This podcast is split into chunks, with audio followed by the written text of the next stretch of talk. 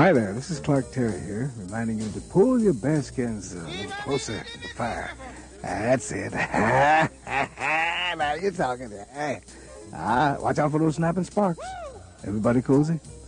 Now the good news is that you're in time for the humble farmer. You've worked hard all day, you deserve to relax now. So stay right there and listen to the best of this kind of music.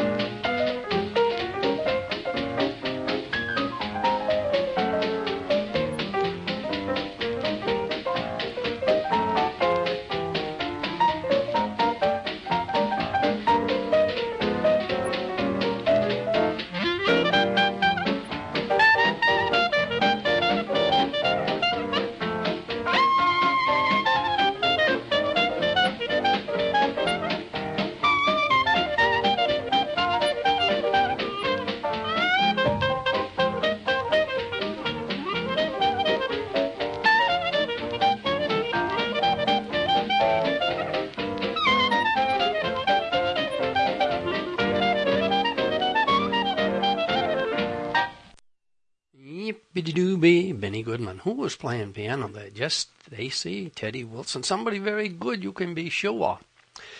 Thank you for listening to The Humble Farmer. As you know, from time to time we all make bad decisions.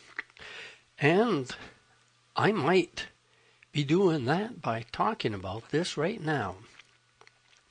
If you were to try to help a veteran who was recovering from post traumatic stress syndrome, do you think that taking him out to a firing range to shoot would help him? I don't know, which is why I'm asking you. We are, of course, talking about the U.S. sniper credited with 150 or so kills, who even wrote a book about it, who was sh- shot and killed on a Texas firing range. Too bad, too bad. Did you read that this military sniper hero was in favor of arming teachers in the classroom? Some folks say that he'd be alive today had a second grade teacher been there at that Texas firing range with one more gun.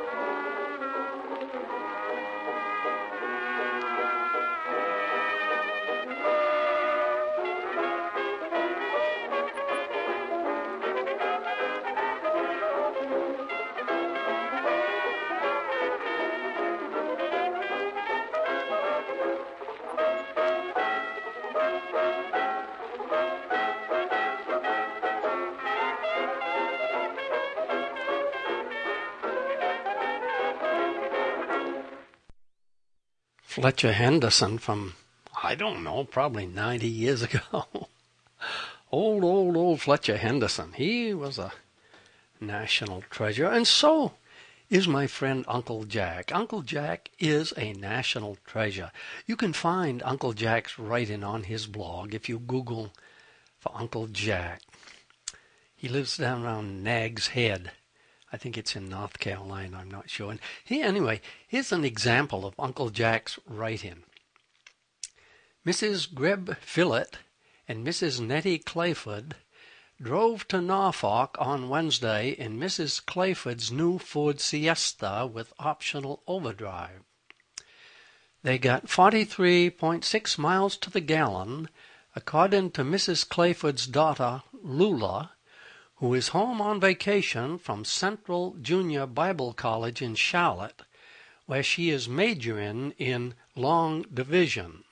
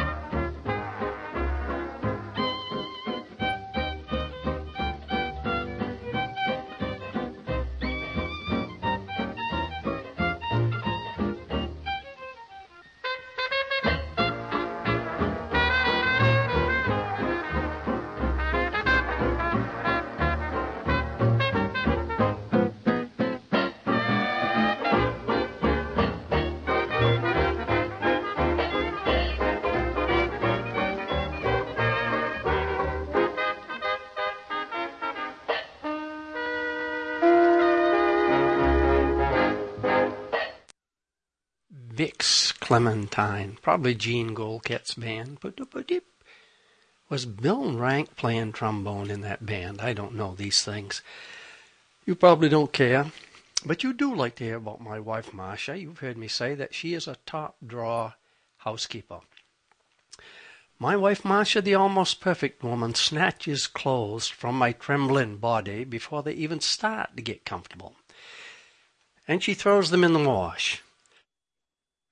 Push the cough button there. My wife can't find enough floors of her own to scrub on her hands and knees, so she scrubs for friends and neighbors, like her elderly friend Helen. Which is why I couldn't believe my nose last night when I entered the tiny trailer we call our winter home. Some people have senses that far surpass those of their friends. The super sight and hearing I enjoyed as a child are gone, but I still have a smeller that I'll put up against anyone. And when I opened the door, I could smell, listen to this, when I opened the door, I could smell a 300 pound man who had lived in a dumpster in 90 degree heat for weeks. Yes, I smelled this in our immaculate home. I said, What is? And Marcia very quickly said, Helen took me out to dinner today. I couldn't eat all of it, so I brought home this cup of chili.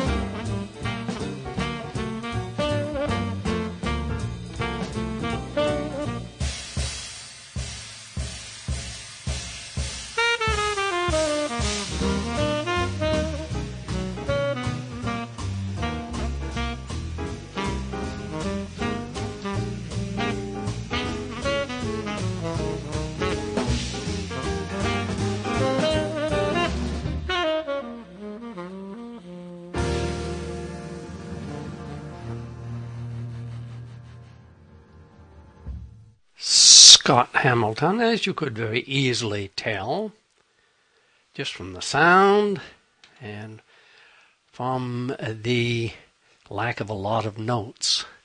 Scott Hamilton only plays a few notes, but they're all good notes, which is why he is head and shoulders over so many saxophone players go. And I guess I don't need to tell you that you're listening to The Humble Farmer here on your favorite radio station.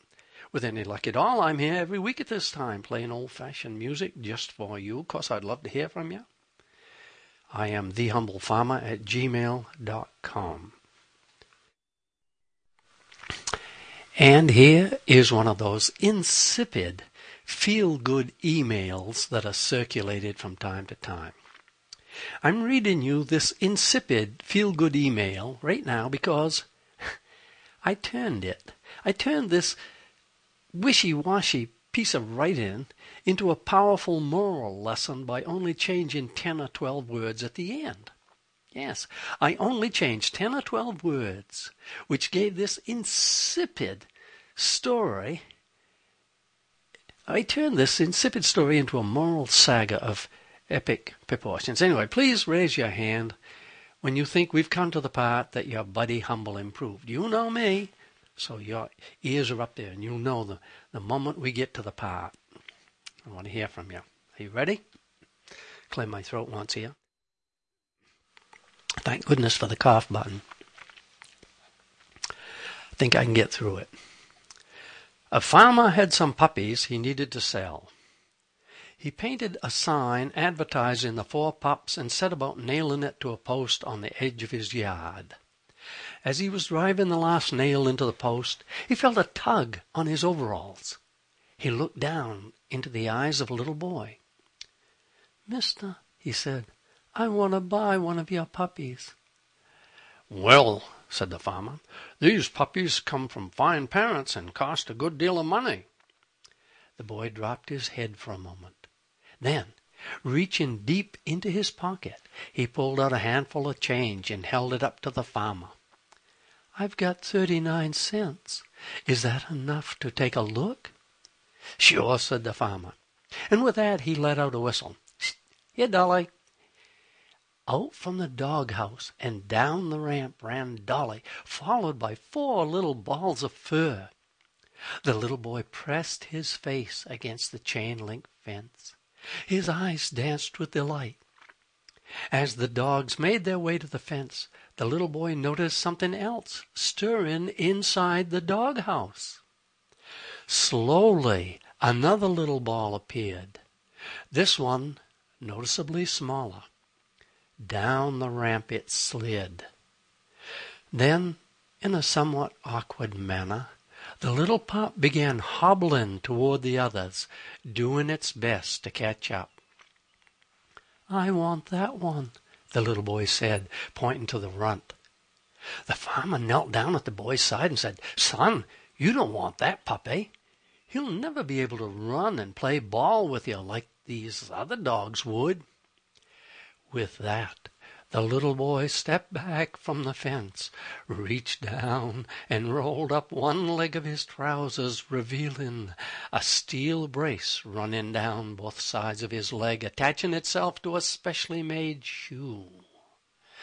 Looking back up at the farmer, he said, You see, sir, I can no longer run well myself, and he will need someone who understands. With tears in his eyes, the farmer reached down and picked up the little pup. Holding it carefully, he handed it to the little boy.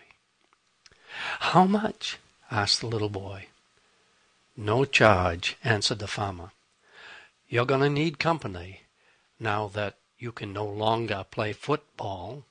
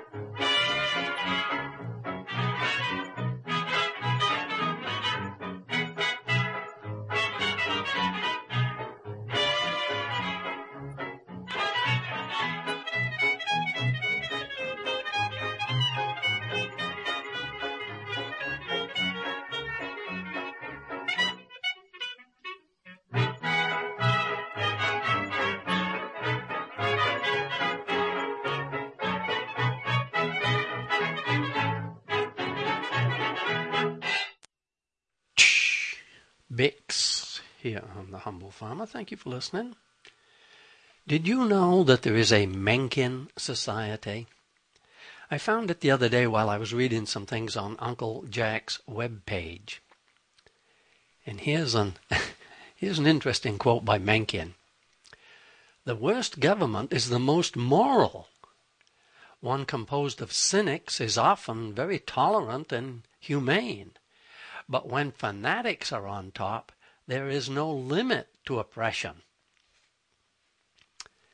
Here's another quote by Mencken, and although most of us already know this because we see it every day, you tell me if you don't think Mencken said it very well. The whole aim of practical politics is to keep the populace alarmed, and hence clamorous to be led to safety, by menacing it with an endless series of hobgoblins, all of them imaginary.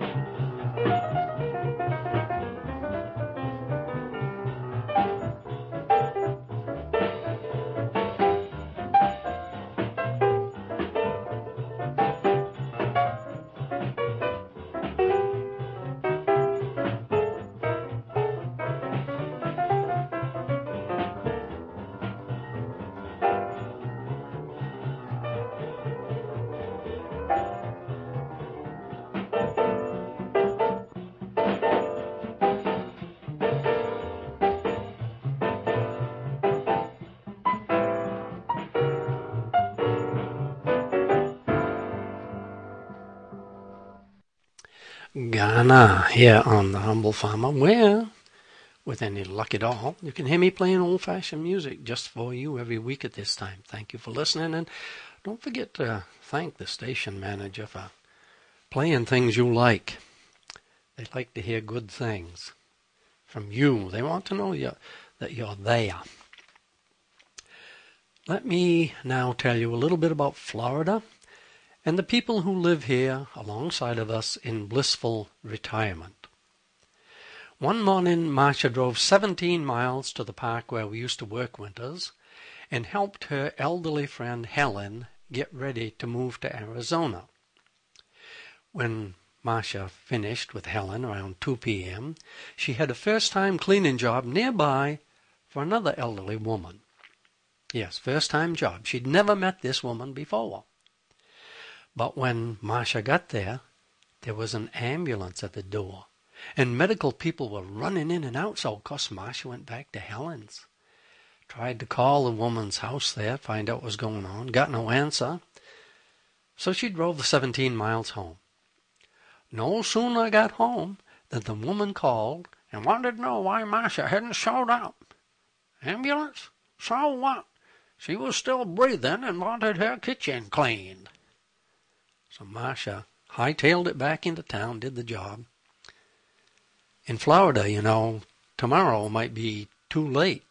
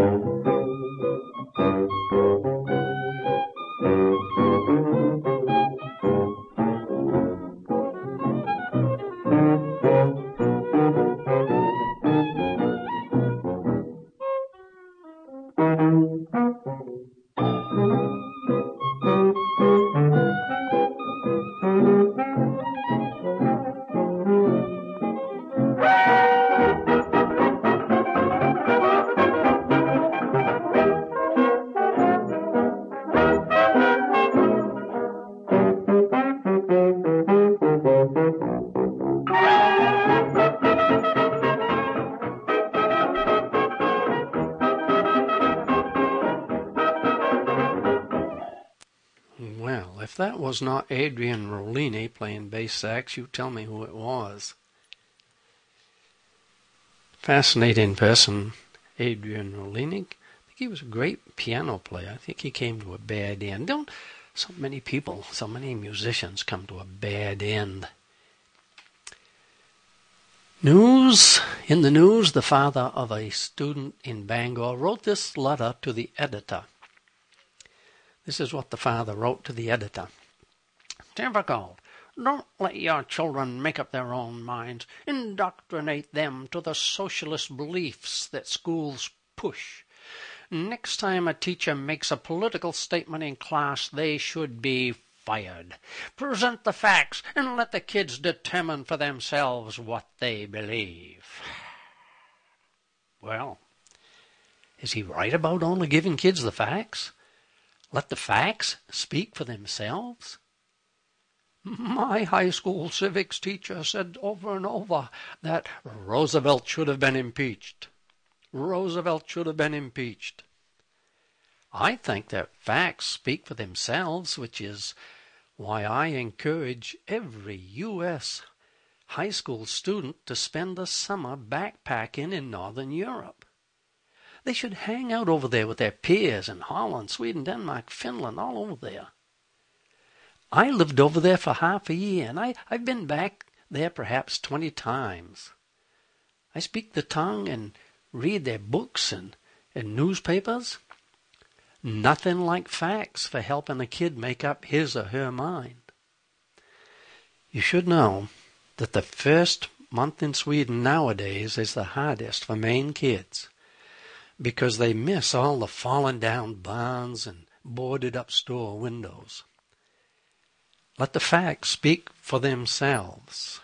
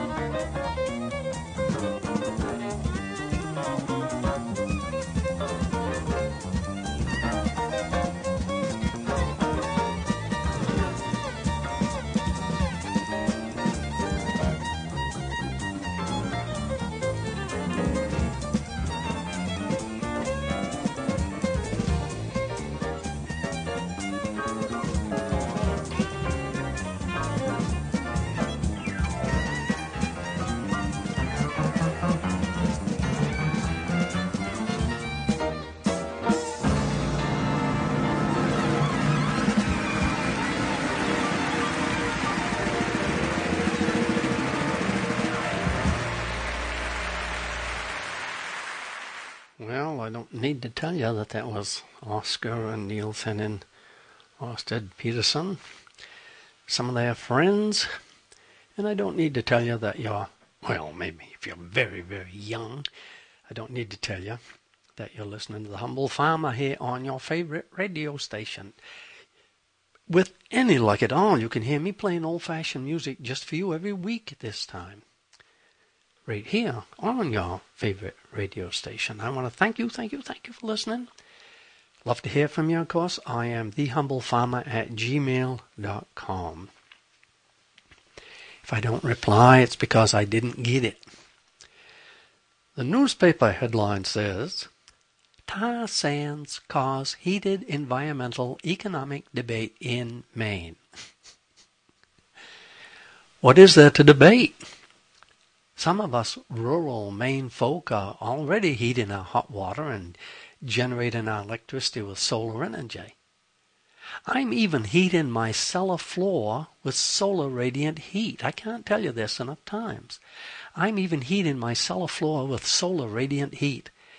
And I've moved my office into a 75 degree cellar. You know that I don't have a beard and long hair. You know that I don't eat yogurt or granola. I didn't build solar hot water heaters to help the environment. I built solar hot uh, solar collectors because I'm a very greedy person. I built them because I didn't want to share my social security check with the electric and oil companies. Please listen to what I'm about to say very carefully because it is something that American gas and oil companies do not want you to even think about. Your, your buddy Humble has been heating his hot water with solar power for years, and the sun has never sent him a bill. The sun has never sent him a bill. It's a very simple concept, but only a handful of us know it. But now, listen, I'm passing it along to you at no charge. The sun, the sun will make your electricity and heat your water and never send you a bill. You remember that Prince Turki al Faisal al Saud of Saudi Arabia said, I would like to see Saudi Arabia using 100% renewable, renewable energy within my lifetime. In the same article you read, while the oil-rich kingdom of Saudi Arabia announces to the world its embracing the goal of 100% green energy, most politicians in America are afraid to make such a bold statement out of fear of losing shocking sums of money that the fossil fuel industry and individuals donate to sway elections and manipulate legislation. A force strangling our attempt to wean ourselves from dirty energy and embrace a clean energy future. I want you to answer this question. Is an old Maine man betraying his country when he goes out in his barn and fumbles around until he has eight solar hot water heaters that slash his oil and electric bills? Why aren't you doing it? Hey, if you hide those solar collectors in a sunny spot out back, your neighbors and your oil man will never need to know you got 'em. The oil man will think you got evergreen to insulate for you, and that's why your oil bill went down. Saudi Arabia plans to use solar energy and sell their oil at sky high prices to the last sucker standing. Let's see if we can figure out who that will be.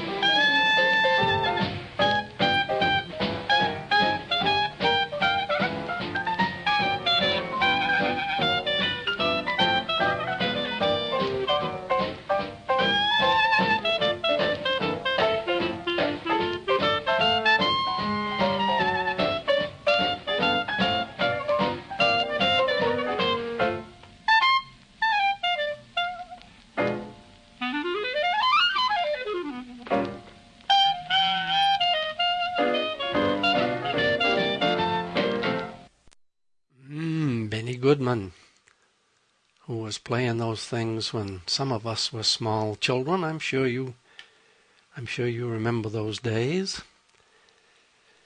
Who would believe it? But at 23 minutes past 8 in the morning, George called me from the Bangor Daily News to ask me if I wrote him a letter. Well, I admitted that I did, and George said he'd move it along, whatever that means. I sent that rant. Yes, I sent the Bangor Daily News that rant I wrote about turning 77 on January 18th. I sent it to every newspaper in Maine. Because George did not ask me if I sent it to any other newspapers, because usually I only send a letter to the editor one to one paper, because that's the way we do it. But I felt that this one about the humble farmer turning 77 years of age deserved to be broadcast, because I naturally would. The Portland paper, yes, the Portland paper wrote back and said that if I would remove 15 words, they could run it as a letter, or if I'd add 300 more words, it could be run as an op-ed piece. yes. I simply replied with a polite thank you. Nice of them to get back to me, I thought. Isn't it interesting that you can no longer say what you have to say in an essay and let it go at that? But what you either have to pad it or cut it back to confirm with what an editor's perception of what is or what is not possible to print. In this day and age, can you doubt but what size matters?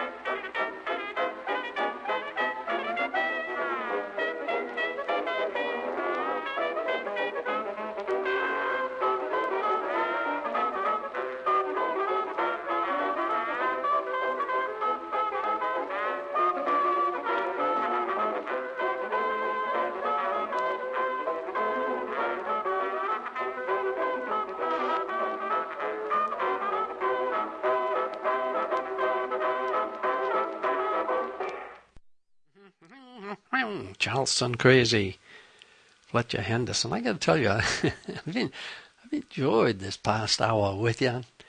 Had a lot of fun uh, passing along these rants, these humble farmer rants, and playing this old-fashioned music. Of course, that cup of coffee I had just before I started probably had nothing to do with the fact that I'm jacked right up here.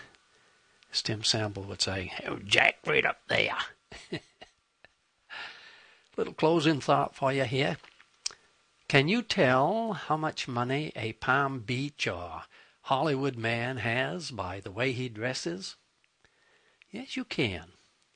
But you have to understand how it works. In Maine, the wealthier the natives, the shabbier the dress.